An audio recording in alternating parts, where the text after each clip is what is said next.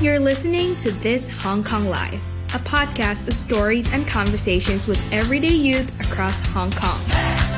Every week, we bring you episodes that reflect the authentic voices of our local youth, sharing their thoughts and feelings of growing up and living in the city we call home.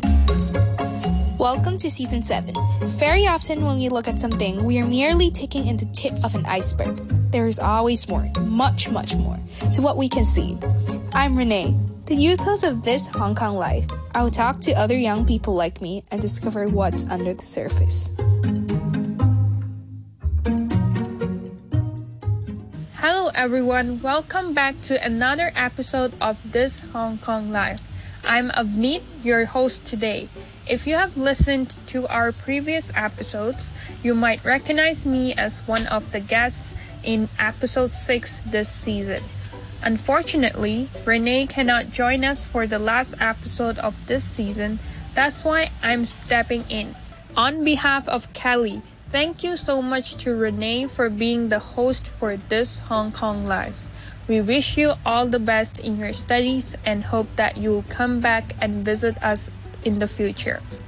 Now, jumping into today's topic, we have some of my friends with me who are all members of Punjabi Bhangra Hong Kong, of which I am also a part.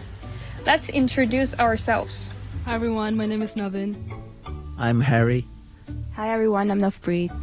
So, Harry, you are the founder of Punjabi. Would you tell us more about the history of like Bhangra in general? You mean history of Bhangra or history about our uh, our group? Uh, Bhangra. Bhangra. Okay, so Bhangra basically is a folk dance, and uh, originally from Punjab, which is northern part of India. So it's uh it's mainly for the harvest festival. So when the farmers, uh, you know, after selling the crops, they would just celebrate at the farm while dancing Bhangra. In the history past, there was no music equipments or sound equipment during the that time. So people usually dance this Bhangra on the live music. So there will be uh, some kind of drums, some other instruments, and they will just sing some songs, and uh, which we call bolia, and they will start celebrate and dance at the farm. Everyone will gather together because they are happy, they earn money, and they will just have a party basically. But nowadays, since we have equipments, we have uh, all the facilities, we have uh, studios, we have a space, we have uh, everything, we have a sound system. So, well, music is easy for us right now. We don't really need a live music, which we can play some songs and just dance on it. So, yeah, basically that's regarding Bhangra, which we are doing right now at the present. So, I've been here the uh, shortest amount of time compared to you guys. How has you guys started dancing in general? Um, I started dancing at a very young age, but uh, it was just more like there wasn't a specific genre that I was kind of really stuck up with, but I just wanted to try out. Like the concept of dance and movement is just it's just kind of like you know it feels good. So i started doing bhangra uh, like a few years back. Honestly i don't even remember. It's been a while. Uh, it'll be shocking. It's been like more than five years for sure and it's just a way to meet people and like celebrate your culture. And it, it gives you more opportunities to go out and showcase what you have learned. Uh, so for me, I started in primary school, but it was just for fun, and then I stopped in high school, and then back in 2019 i just joined this bollywood workshop. So i started with bollywood dancing. And then i joined more bollywood classes in hong kong. And through that i joined punjabi and i think punjabi i joined in 2021 and that's how i started my bhangra journey and i loved it and i'm more connected to my culture now. For me it's a long thing. I started like 16 years back 16 or 17 during school time i wasn't uh, that Punjabi guy. I used to hang out with a lot of uh, local people, game center, uh, riding bicycle, football. But there was a time when I got the opportunity to get into a team to perform in concert of a very popular singer coming over from India, from Punjab, to perform over here. Then I got into this team, and that was my first performance there. Then I started to like this kind of dance, which I feel uh, not like this dance, but I feel like this is my culture. I should learn. And my parents was very proud of it. They were like, uh, finally, this guy is doing something about the cultures, about Punjabi. About something related to Punjab, related to mother thing. Okay, so yeah, I just started and then uh, doing more and more until now.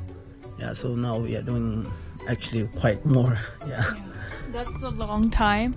And like when I was like dancing with you guys here, I just love the passion of the three of you because I can everyone can feel it like the way you teach, you know, and everything. It it's just the energy is so infectious and you just bring everyone together like the passion. And i just want to ask like how did the interest of dancing turn into passion? And it's something that you're not only learning all of you teach once in a while as well. So how has that been like? So like something started off as just trying out into passion because once you find a way that kind of helps you express it comes more than just like you know habits. So like if you have a routine every week you come you express yourself you let out your energy it was a good way to let out your energy right? We all have unique ways. So i feel like for us i think it's dance. So yeah like if you think that's a good way to express yourself that kind of turns into passion because first of all you're enjoying it you're teaching you're giving and you're getting and yeah that becomes passion very easily it's not like you have to find a lot, think about it. No, it's just very natural. And once it becomes your passion, you don't even realize it until other people tell you. For me, it was just interest before. I just used to watch like on YouTube and I was just really interested and that's how I started joining workshops and then like I found out like, you know, I can learn fast. Then slowly when I joined Bhangra, I learned very fast and then it just became a passion because for me it is a way to forget about all my stress. It, it actually does help me to you know, forget about everything that else that's happening, just focus on dance and express myself. So it just became a passion. And seeing everybody come together and laugh and, you know, enjoy is just really fun. It makes my parents proud, which also makes me very proud that I'm following my culture. I'm learning something about my culture. I realized that this kind of dance really helps you relieve a lot of stress. Sad thing happens in my life. But this Bhangra really boost me up they really kicked me the, like okay now once i start dancing it's a weekly exercise which really helped me to release uh, relieve my stress every time. Any every time there's a sad things happen Bhangra really helps really helps me when i come to the dance floor when i come to the studio. It really gives you a different vibe which you forget everything totally everything and just like starting a new life. Like so every week i have a new life every time I work from Monday to Friday, we have a lot of stress. But when Saturday we come for practice, I start a new new week. Okay, with a very very good new week. So I think, and now it's really become my passion and also a side profession as well because I, I teach them. Uh, not only you guys, I teach the kids. I feel happy with them. I teach uh, a lot of people outside as well, and I have a chance to travel as well, do the workshops overseas and also connect with new people.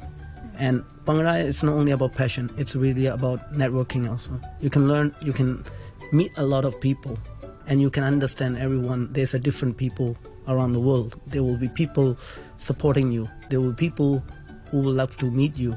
And yeah, so Bhangra is not only about passion, it's also about the networking and now it's become my profession as well. So thank you for being here. Always. Thank you for having Thank us. you. Thank you. Thank you for listening. This Hong Kong Life is an initiative of KELY Support Group. We are a youth organization empowering young people to reach their full potential in Hong Kong. If you like the show, please subscribe and get new episodes every week. We would love to hear from you. Nominate yourself or friend to share next. Drop us a note at hklife at kely dot org. See you next time!